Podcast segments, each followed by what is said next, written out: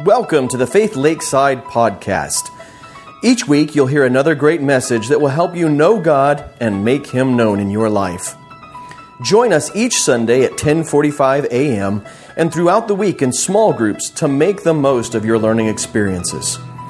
Now, sit back, relax with a great cup of coffee and a notebook, and enjoy this week's message.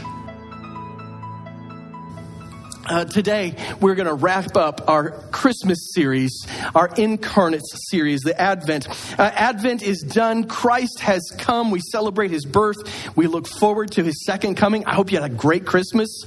Uh, I hope that you received those things that blessed you. It's not always physical stuff or gifts that bless us, it's often the gift of someone's presence, not the presence. Anyway, you get the picture. I hope your Christmas was good and that you enjoyed those moments. But we are actually in the uh, the 12 days of Christmas, if you're familiar with, with the calendar. We're coming up to Epiphany, which celebrates the arrival of the wise dudes uh, at the manger. As to whether or not that was within the same year or years later, we're not sure. Uh, but all the same, we're still in the Christmas season. So we're going to wrap up first by looking real quick and just remembering that Jesus putting on flesh, coming and dwelling amongst us in the manger up to the cross, it really serves to bring us peace. He is peace in the flesh. And we join in with the angels in declaring glory to God in the highest heaven and peace on earth to people he favors.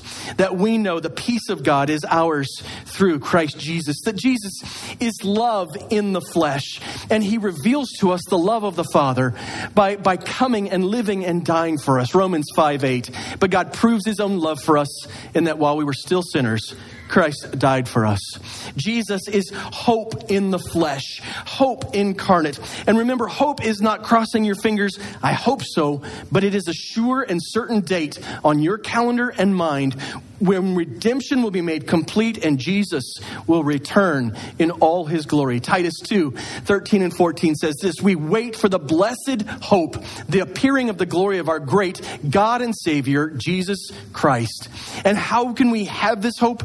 Why are we certain? Because he gave himself for us to redeem us from all lawlessness and to cleanse for himself a people for his own possession eager to do good works. He is our hope, and He is our joy in the flesh. Joy, 1 Peter chapter 1, verses 8 and 9 says this Though you have not seen him, you love him. Though not seeing him now, you believe in him, and you rejoice with inexpressible and glorious joy, because right now you are receiving the goal of your faith, the salvation of your souls. So Jesus is for us, and we lit the candles. He is our peace. He is uh, the love of God. He is our hope. He is our joy. And He has come and He is coming again. And so today we really want to talk about the, the so what of all of this. The, the why does this matter? What does it do? How does it change how we live? We have this amazing opportunity this year to have a Sunday that is New Year's Eve because uh, we want to make resolutions, we want to make changes, we want to see a new year.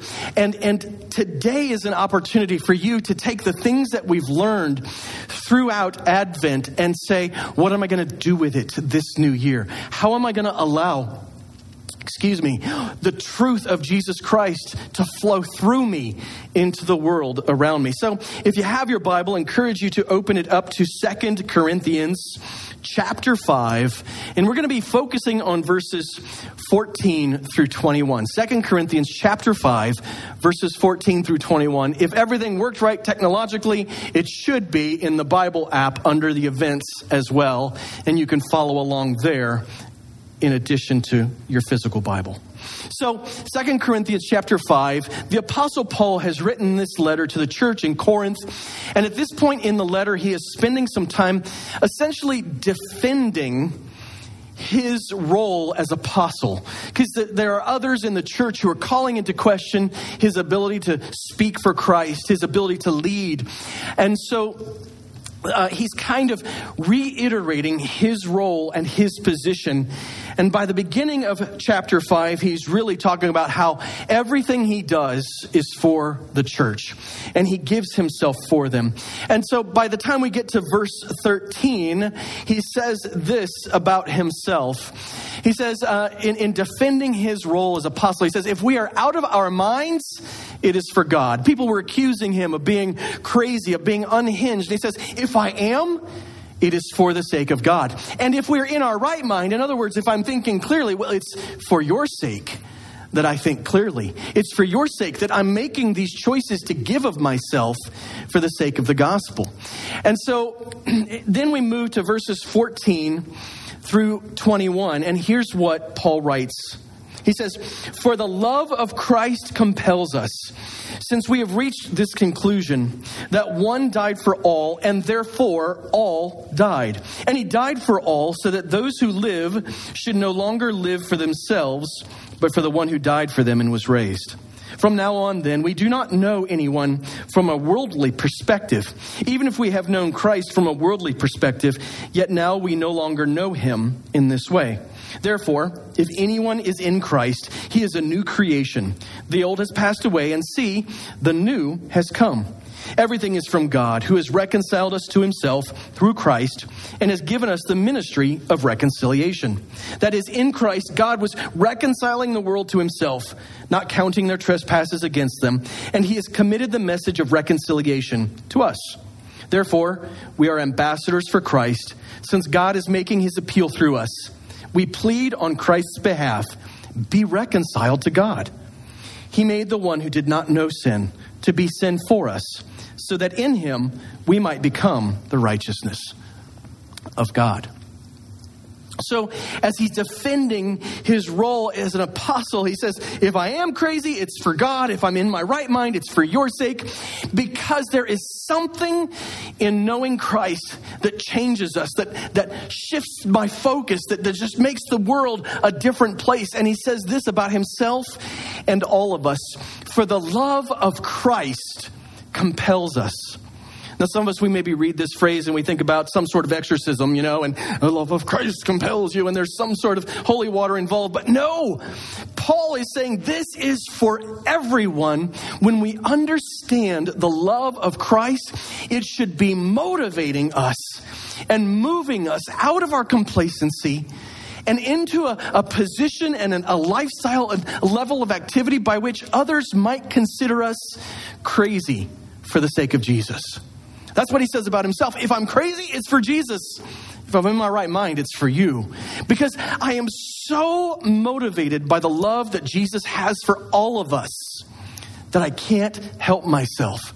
Since we have reached this conclusion that one died for all and therefore all died. Now, what he means by this is that we are all dead to sin when we trust Christ Jesus. We have been raised up to a brand new life. Because he died on the cross, came in the manger, died on the cross, we are now given the opportunity to believe on him as Lord and Savior. And his death counts for everyone who believes.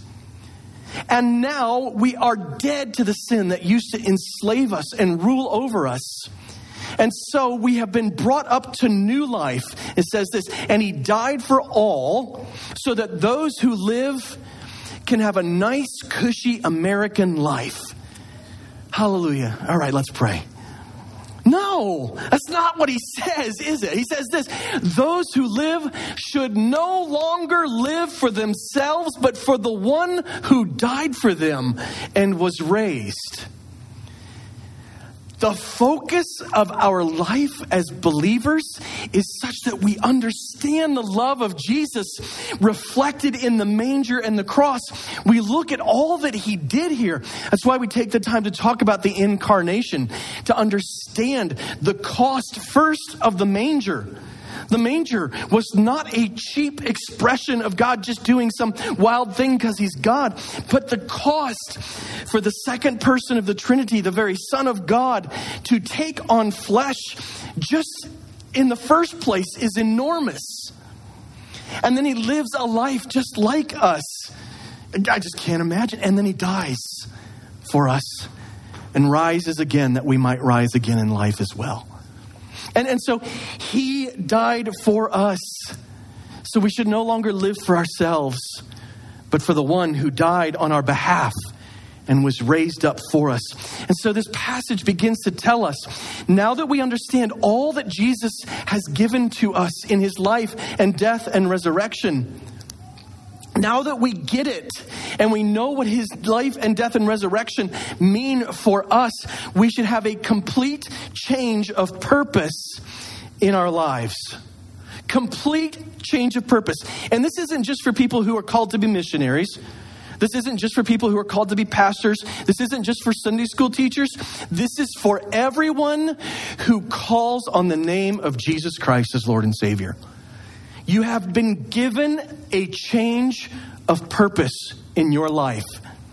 And it is supposed to be one from self to Savior. You no longer live for yourself, but you live for your Savior. Now, this is expressed in so many different ways. For some of us, like myself, it's maybe easier. I get to be in full time vocational ministry. And it's like, well, it's easy to be a Christian that way. Sometimes, not always. And, and I will acknowledge the fact that I am blessed to do what I do, to have the calling I have. And yet, so are you.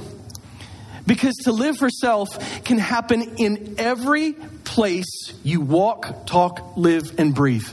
It can happen at home, in your families, where you bend the focus from your will to the will of God. It can happen in your workplace, where you allow yourself to be salt and light in the midst of darkness and paganism. It, it can be at the grocery store, where instead of being a glaring humbug, you spread joy and light. Where people might look at you and go, they're crazy. Yes, I am for Jesus. And for your sake, because I want you to know his love. Do, do you see how it doesn't take being a missionary to live out the purpose that we've been given as Christians. But instead, it, instead of making yourself the center of everything everywhere you walk, to seek to make Christ the king in every moment, to lift up the sacrifice that's been made for you and for everyone who would believe, and to understand our job as Christians is to share that good news with everyone around us. We have been given a change of purpose. And then Paul goes on to say this. And this is going to be a little weird sounding, maybe, but it'll help here in a moment. From now on, then, we do not know anyone from a worldly perspective. Even if we have known Christ from a worldly perspective, yet now we no longer know him in this way. Now, that, that, that, that phrase, worldly perspective, it's really a translation of in the flesh or according to the things of this world. And if we were to look at Jesus and simply see the baby and simply see the life of a, a, a tekton, a, a, construction worker, to see a, a man who grew up in poverty, to see a guy who really didn't get started until he was in his 30s. For, so there's still hope for many of us, right? Um, to, to see that we, we wouldn't look at Jesus and go, oh, wow, he's amazing. What a dude. He was, I mean, he was, you know, a millionaire by the time he was 20. He, you know, Fortune 500. He was, he was the top religious leader. We don't see that in Jesus. When we look at Jesus, when we look at who he is, even as revealed through the Gospels, we wouldn't go, wow because of the things that he wore or the way that he walked or the house that he lived in, we would look at him and go, eh, he's okay, I guess. Seems like a nice guy. You know, the people in his hometown, they didn't even appreciate him. He came back to preach in Nazareth, to teach, to share his good news in Nazareth. And they're like, Isn't that the son of Mary and Joseph? Uh, that kid again.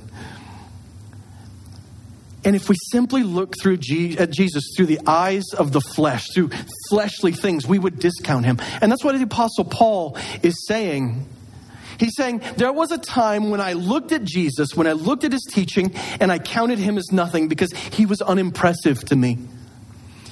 Many of us know the history of the Apostle Paul. that before his salvation, he was a dedicated Jew. A Pharisee of Pharisees is how he describes himself. And the Pharisees were dedicated rule keepers. Now, they were passionate about their relationship with God, but completely misdirected in it. They thought that by right living and good works, they would be and remain God's chosen people and in right relationship with God, but they failed to understand their inability to genuinely be good. And Paul says, I was, I was a Pharisee of Pharisees. I was, a, uh, I was just like the, the epitome of a religious man. And, and he says, when I looked at Jesus and I looked at his followers, I had disdain for them. He went out and he actually participated in the murder of some Christians and was actively pursuing jail for other Christians on the day that he met Jesus face to face, literally. And so the Apostle Paul can give us this perfect example of someone who looked at Jesus and said, I discount him in the flesh. But then when he really got to know who Jesus was, he fell in love with him. He gave his whole life in service to him. Eventually, he literally gave his life for the sake of the gospel. And so we see if we just look at Jesus through the eyes of fleshly things, we're maybe not all that excited. But he says this not just change your perspective about Jesus, but from now on, then, we do not know anyone from a worldly perspective. We don't look at anyone and just look at their flesh and their achievements. We don't look at how they're dressed. We don't look at their affectations or their accents, but instead, we look at everyone in faith and with potential and with the ability to be saved through Christ Jesus. Now, the first person we need to change our perspective on oftentimes is ourself. Now, I, am not big on self help and I'm not big on feel good about yourself because I think we should be completely dependent upon God and His Holy Spirit to help us. And I think that we, we should understand His value for us. And that's really what the Apostle Paul, first we have to change our perspective on ourselves. He wants us to understand that. When you look in the mirror, what do you see? Who do you see? Do you see someone whom God loves and has chosen and has redeemed and can do great and mighty things through? Or do you see the person you used to be? Do you see things that make you doubt and worry do you look in the mirror and see your big ears and your nose that sticks out? I'm just talking for myself. Your chin that's a little too small. Please don't get really picky on me now that I'm pointing out my imperfections. Shelly, please don't leave me. Um, the hairy ear, right? Do you, do you see the things you hate about yourself? The person who's easily distracted by sins that beset you and you struggle with. Do you see those things? Do you say, God can't use me? The first step to this is to look in the mirror of God's word and understand if you have, by faith, trusted in Jesus Christ as your Lord and Savior. You have turned your life over to Him, that you need to see yourself differently. You are beloved. You are renewed. You are usable in the kingdom of God. You can share the gospel. You can live out the Christian life. You are not good enough, but by His grace, He fills you up with His goodness and makes you usable in His kingdom. And that's true for all of us. None of us are good enough on our own. Even the best looking, most talented, they are worthless to the work of God.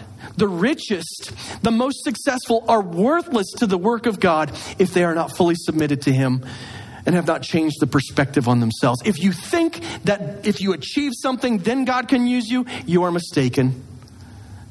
It is if you turn yourself over to Him and you live your life for Him, He will use you. Change your perspective. And that's what the Apostle Paul is telling us. In this new year, in light of all that Jesus is and has done for us the peace, the hope, the love, the joy, the incarnation, his coming again, the certainty of salvation, in light of that, change your perspective first about yourself and then about every person you encounter. There is no one that cannot be saved by the grace of God. There is no one who can't, whose life can't be revolutionized if you were to simply share the good news of the gospel with them and invite them to follow after Jesus, even as you do. There is no one who is beyond hope of redemption. And so, first, we change our perspective on ourselves and we change our perspective to those around us, and we understand we are to be living for Christ, and everyone can be saved if only we would share the good news of the gospel. Then the Apostle Paul says this Therefore, and therefore is always a, a, summary. Therefore, in light of all of this, this change of heart, this change of life, this new perspective, therefore, in Christ Jesus, if anyone is in Christ, if anyone is saved, if anyone has submitted themselves to Jesus Christ as Lord and Savior, believed on his perfect incarnation and sacrificial death and his resurrection, turned their lives over to him, if anyone is in Christ, he is a new creation. The old has passed away, and see, the new has come. Look, you can change your perspective on yourself because you're brand new in Jesus. If you have trusted Jesus Christ as your Lord and Savior, you are no longer a slave to that sin. Stop giving into it. You're no longer the failures that you used to be. You are now new in Christ Jesus. And that's what it says. You are a new creation. He has taken and reshaped and remolded and renewed you, and you are pleasing in His sight, and you are fully equipped for every good work that He commands you to do. By the power of the Spirit, you are filled up with the fullness of God. Uh, understand, everything you thought limited you is gone and now it's Christ. You are a new creation. The old is dead, and the brand new is here. We've been given a new purpose. We've been given a, a change of perspective and, and the promises for all those who are in Christ Jesus. We've also been given a change of person. We are different. We are new. We are no longer what we used to be. So when we look at a new year, we can either continue to live in the same old ruts we've always been in, or we can look at what Jesus has done for us in, in, in his birth, in his incarnation, and we can go, in light of this great gift, I'm going to live the change that's already been made in me. You are no longer the old man. You are now a new purpose, a new person, excuse me. I've read ahead. I hate when I do that kind of stuff. This new purpose, he told us, no longer living for ourselves, but instead living for our Savior, he goes on to define it. He goes on to define it in clarity so we really understand what this means. It's not just some nebulous be better, it is a very specific purpose and task we've been given. Verses 18 and 19 everything is from God. What, what a reminder, right? Just, just pause right there. Everything is from God. Do you think you accomplished it yourself? You did not. Do you think you should receive the glory? You should not. Everything is from God. Draw in a breath right now, gift of God. Feel your heart beat, gift of God. Look at my ugly mug, a gift of God. Right? The, uh, uh, not the mug, but the looking part the Bible on your lap, a gift of God, the Spirit within you, a gift from God. The lunch you're already thinking about, a gift from God. The nap you're taking right now, a gift from God. There's only one or two, it's okay. But you know how I feel about that. The peace of God, may it pass all understanding and may you rejoice in your refreshing. So it's okay to fall asleep. I find myself boring sometimes too. Everything is from God, who has reconciled us to himself through Christ. He has brought us to peace with Him. He did all of the work to make peace. We were rebellious and rejected Him. We, by our rebellion and sin, earned for ourselves death, wrath, and punishment. That's what we deserve. But in sending Christ Jesus, who lived a perfect and sinless life and died on the cross in our place and rose again on the third day, he has done all the work of making peace with us, his rebellious creation. Reconciled us to himself through Christ. And here's this purpose he's given us the ministry of reconciliation. He has given us the ministry of reconciliation. If we were to ask before this service, how many of you feel called to full time ministry? Who, who, who, might raise their hands? Well, I know I would, right? I, I know I'm called to full time ministry. Others of you might see what you do as full time ministry, but when we read God's word right here, let me ask again who here has been called to full time ministry? Who's been called to ministry? Okay, if you don't raise your hand, you're missing the, the point of this. I'll ask it again. Let's read this little part of verse. He has given us the ministry of reconciliation. Paul's not just talking about himself, he's talking about everyone in the church, first in Corinth, and then to every church that has ever been, and the church universal. So, once again, who here has been given ministry and called to ministry? Who here? Who here? Are some of you just that lazy you don't want to raise your hand? Man. I love y'all, but, it's not that hard. I, am trying to make a point. This is, right? I don't use videos, we just, it's interactive. We have been given the ministry of reconciliation. We have been called to it. Every one of us this new year needs to understand we are called to ministry. If you're a Christian, you are called to ministry. That is, in Christ, this is the ministry, this is the reconciliation that we're supposed to be sharing. In Christ, God was reconciling the world to himself not counting their trespasses against them, and he has committed the message of reconciliation to the preachers on television, to the International Mission Board, to the pastor at church. No, to all of us. This ministry of reconciliation has been given to all of us. This message of reconciliation, come and be made right with God through Christ Jesus, it's been given to all of us. No one is excluded from this new purpose. If you are a Christian, this is your new purpose in life. And here's what we're supposed to do. Therefore, we are ambassadors for Christ.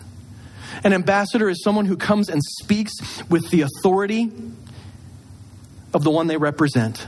They're able to, to offer up peace deals. They're able to, to conclude business on behalf of the one who sent them. You and I were sent fully empowered by God, His Holy Spirit within us, to represent Him in every aspect of life and offer up a peace deal to everyone who is still in rebellion against Him.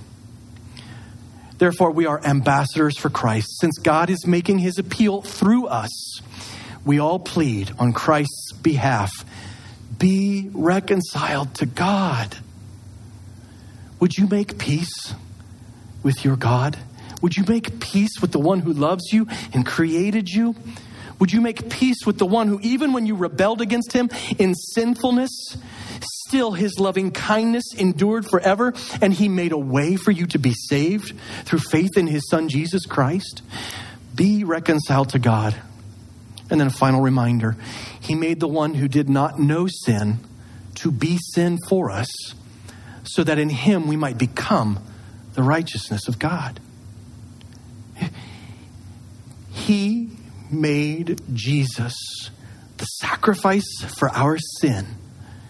He, he took all of the wrath and the punishment, everything that we deserved, the physical death, the pain, the suffering, everything that we deserved, He took it on the cross on our behalf.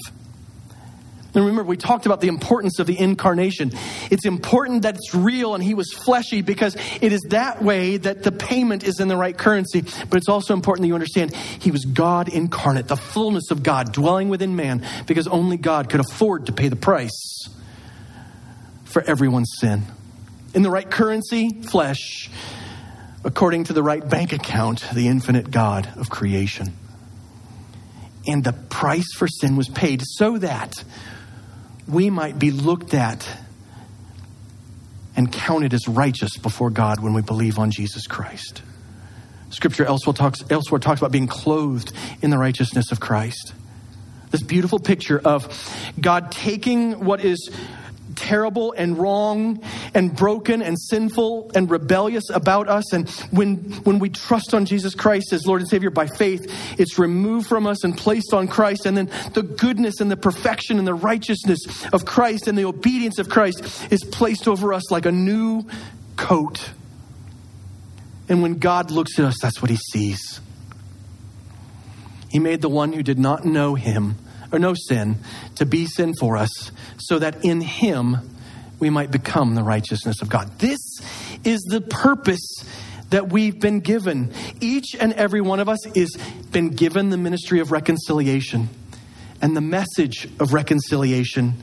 And we are supposed to be going out into our world in light of this great and wonderful gift given to us this Christmas.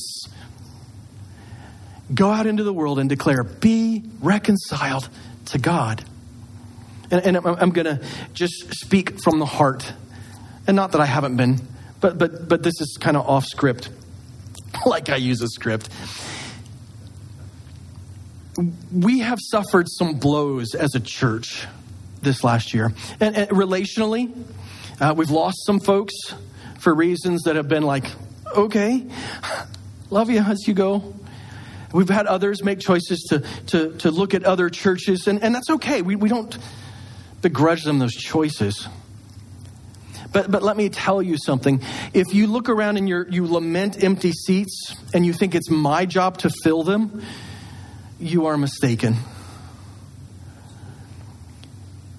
You, we, all of us have been given the ministry of reconciliation for this church to prosper and grow. First, it takes the work of God amongst us, but then it takes us doing the work of Christ amongst everyone in our everyday life.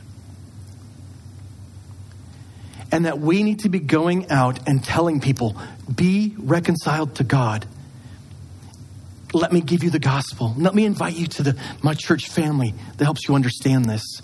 Let me in, invite you into the fellowship that He made for us, the family that He ordained for us. Let me invite you into the goodness of God.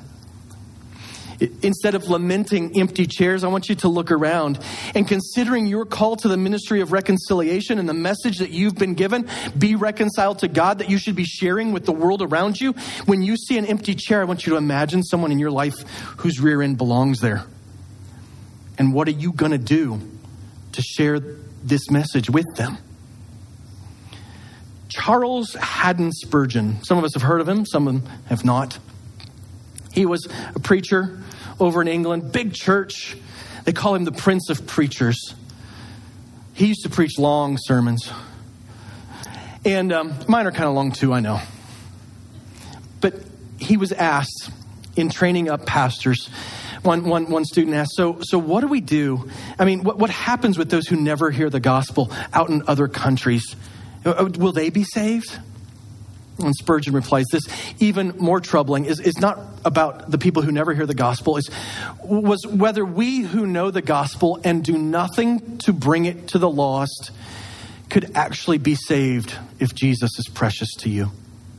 He's like, don't, don't be worried about people over there who haven't heard the gospel just yet. If in your everyday life you're not willing to share Jesus and the question is if you're not willing to share Jesus in your everyday life, are you even saved? And listen, I want you to know that these words cut me too. I walk around, it is so easy for me to preach. I, I, this church could be a hundred times bigger, and it wouldn't bother me to stand up in front of the crowd and share the good news of Jesus Christ and to preach the word. I, to talk to one person about Jesus scares the living daylights out of me. I'm afraid I'm going to be an imposition. I don't care if they like me so much, but I just don't want to I don't want to ruin their day. And yet I need to get past right this we talked about. I need to understand my new purpose. I need to get this new perspective. and realize that I'm a new creation, I'm a new person. And to stop living in the past and my fears and my struggles and say, let me do what I'm supposed to do. I, am going to grow in this. So Spurgeon says the question is what about people who say they believe but don't share Jesus? You will not be able to, to keep your good news to yourself if you really believe in Jesus. You will be whispering it in your child's ear. You will be telling it to your husband. You will be earnestly imparting it to your friend without charms of eloquence. You will be more than eloquent. In other words, you may not have the right words, but your words will be beautiful because you'll be sharing the gospel. Your heart will speak and your eyes will flash as you talk of His sweet love. And then here's the, the conclusion that cuts to the quick every Christian here is either a missionary or an impostor. And as we look back at God's word and we look at this ministry of reconciliation that we've been given, would you agree with that? I think I do.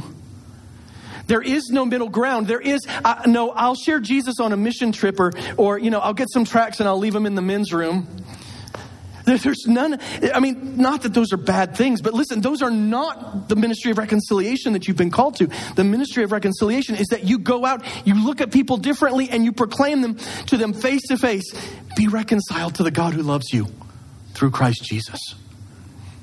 Every Christian here today is either a missionary or an impostor.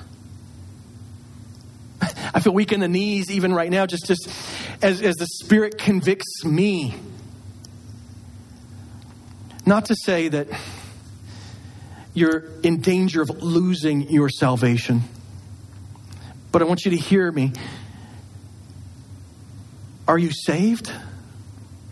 Then live like it right? His love for you is steadfast. Salvation is not something that comes and goes according to our obedience, but this is a challenge to look at ourselves and say, if I'm genuinely saved, I must be the missionary because I don't want to be the imposter.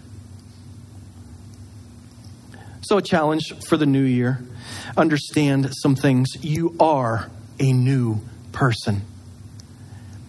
Everything you say about yourself that's based on who you were before Christ or before you turned an area of your life over to Him is no longer true. And I struggle with this on a regular basis. Look, modern psychiatry, psychology, and, and the tests that we take and the things that we learn about ourselves, they can be so helpful until we wear it as a label and don't move beyond it.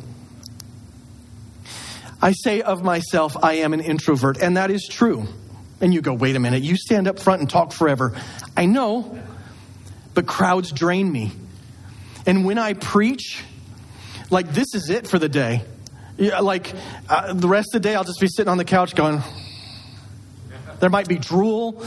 If, if we ever have to go to two services, I'm going to have to cut my sermons and, and go fall asleep in the green room bet- between services or something. I mean, I'm just, it, it just sucks me dry. To, to do counseling, an hour of counseling, and I love to do counseling, so don't hear me, but an hour of counseling is like two days of manual labor.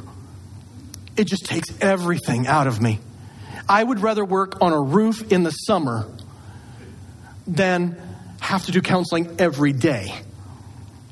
That doesn't mean don't come to me for counseling. In fact, some of you need to be coming to me more often and asking questions about how to apply scripture to your life and what to do for your next steps. And I'm here for you. But but I can use that label. I'm an introvert and things drain me and I can go so I can't go do that. Or I can say I'm an introvert and things drain me. Lord, help me not to be like that anymore. Give me the strength that I need. Some of you, you're an extrovert. You love it. You will annoy people. You will drive people away from Christianity because you will run your mouth constantly and get into everything. Lord, help me not to talk so much, but just to share what's necessary. Help me to love them through my actions and to stop running my mouth so much. You see how that works? Every strength can be a weakness, and every weakness can be something we pray about that God would use us differently. You are a new person. It doesn't matter what sin you've committed, you are made clean in Christ Jesus. He can use you. It doesn't matter what sins have been perpetrated on you by others. You can be made whole in Christ Jesus and He can use you. You are a new person. You have a new perspective. You're a new person with a new perspective. What is that perspective? Just like we look at Jesus, not through the manger, not through uh, his flesh or his limited accomplishments in this life, but we look at him as who he genuinely is the incarnate Son of God who gave himself for us. Just as we look at Jesus differently when we understand him, now that we have been saved by him, we look at everyone around us with a different perspective. That everyone can be saved. Everyone has the opportunity to come to Christ. There is no one in your life for whom the gospel will be ineffective if they will simply choose Jesus. No one. And so it's worth sharing with them. It's worth speaking to them. It's worth living it out in front of them because it's possible. You're a new person with a new perspective, given a new purpose. Listen, providing for your family is a great purpose, and you should continue in that. Loving those around you is a great purpose, and you should continue in that. Testifying to God and making resources to send to missionaries is a great purpose, and you should continue in that. But your primary purpose in this life is you are an ambassador of the good news of reconciliation, and you should be living it. And so you are a new person with a new perspective, given a new purpose. And what is that new purpose? Call out to others with the good news of reconciliation through Christ.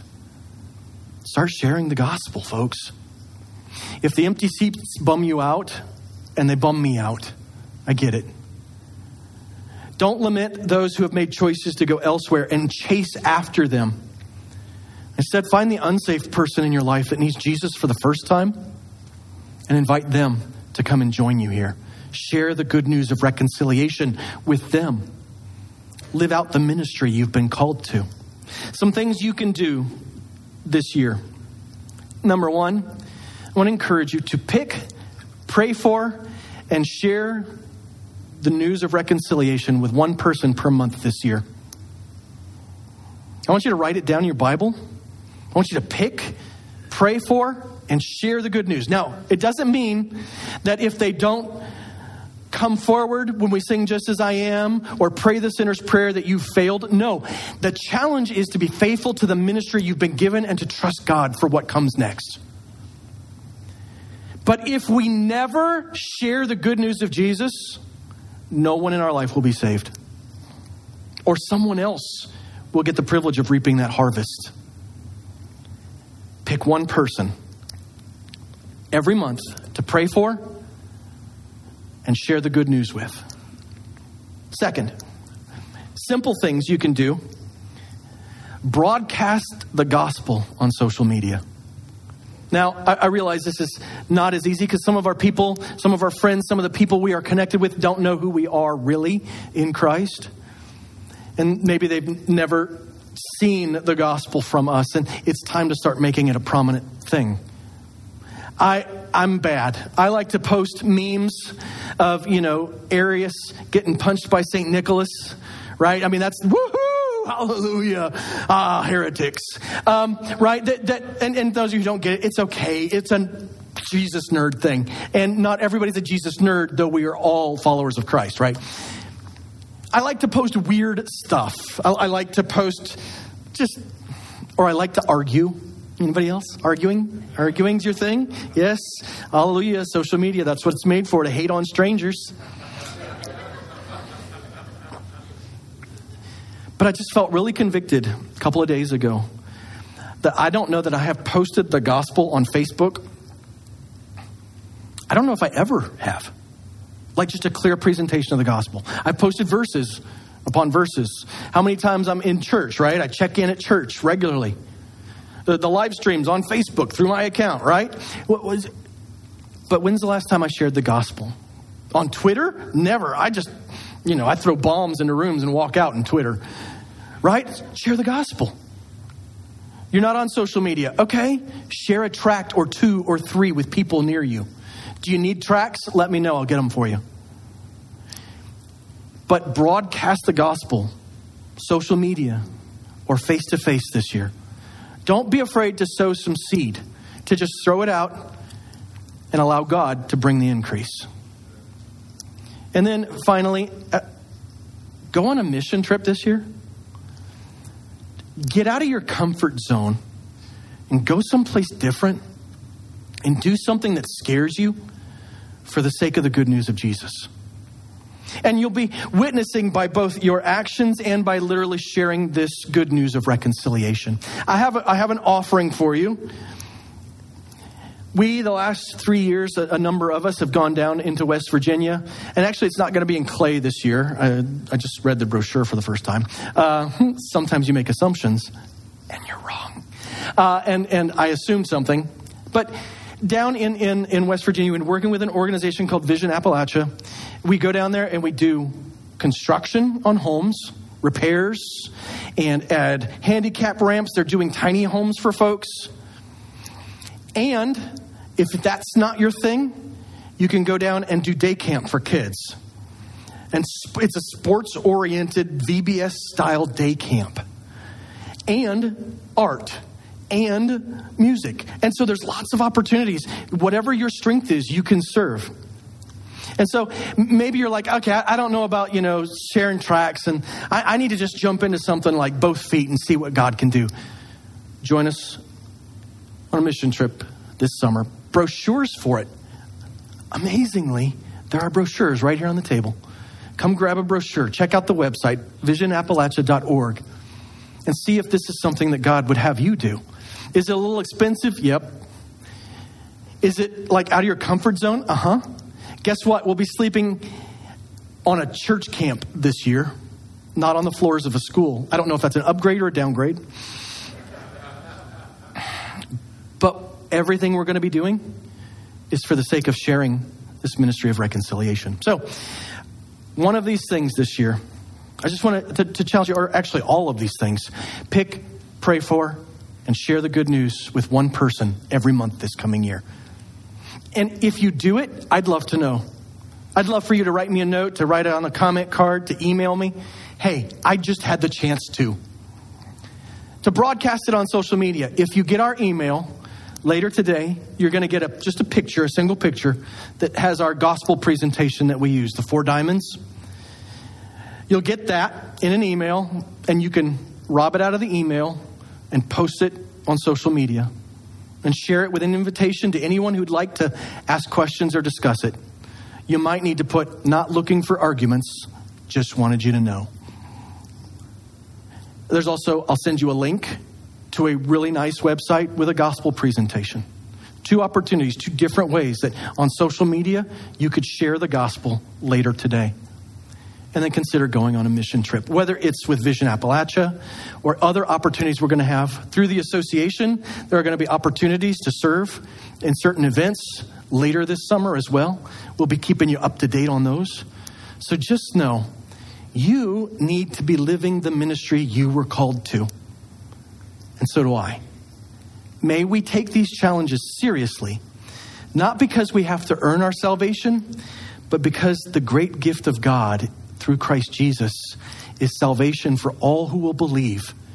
And our response to that gift should be to take up the ministry He's given to us and to live it out. I join with you in lamenting over open chairs. Hopefully, by about halfway through this year, by prayer and faithfulness to sharing the gospel, we'll have to figure out how to get more chairs in the room. Wouldn't that be great? But it only comes if we're faithful to the ministry we've been given. Let's pray together. Father God, we thank you so much for today. We thank you for your word. And we thank you how it is so clear that you have made us new people with a new perspective and a new purpose. Help us this coming year to turn ourselves over to you, to walk fully in the ministry that you've given to us and to begin to declare reconciliation for all who would believe and invite others to believe and join us on this journey of faith. Father, I pray that no one would walk away this morning feeling condemned for not doing but instead encouraged and motivated to do from now on. And right now, we think of that one person that for the month of January, you're going to have us pray for and share this good news with. Would you lay that one person for January on our hearts even now?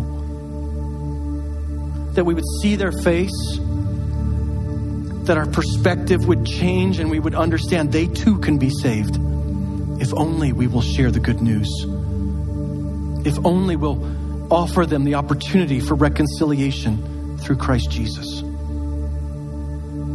And even now, we pray for them that you would soften their hearts, that you would prepare the way, that their experiences in the coming days would set the stage for them to understand their need for Jesus and the peace that only He brings. Help us to be bold, but not in our own goodness or our own strength or our own eloquence, but instead bold with the message knowing that it is the gospel that brings renewal, not our eloquence, not our good looks, not our success, only the gospel. And may we share it faithfully. In your name we pray this morning, Lord Jesus. Use us to grow your kingdom. Amen.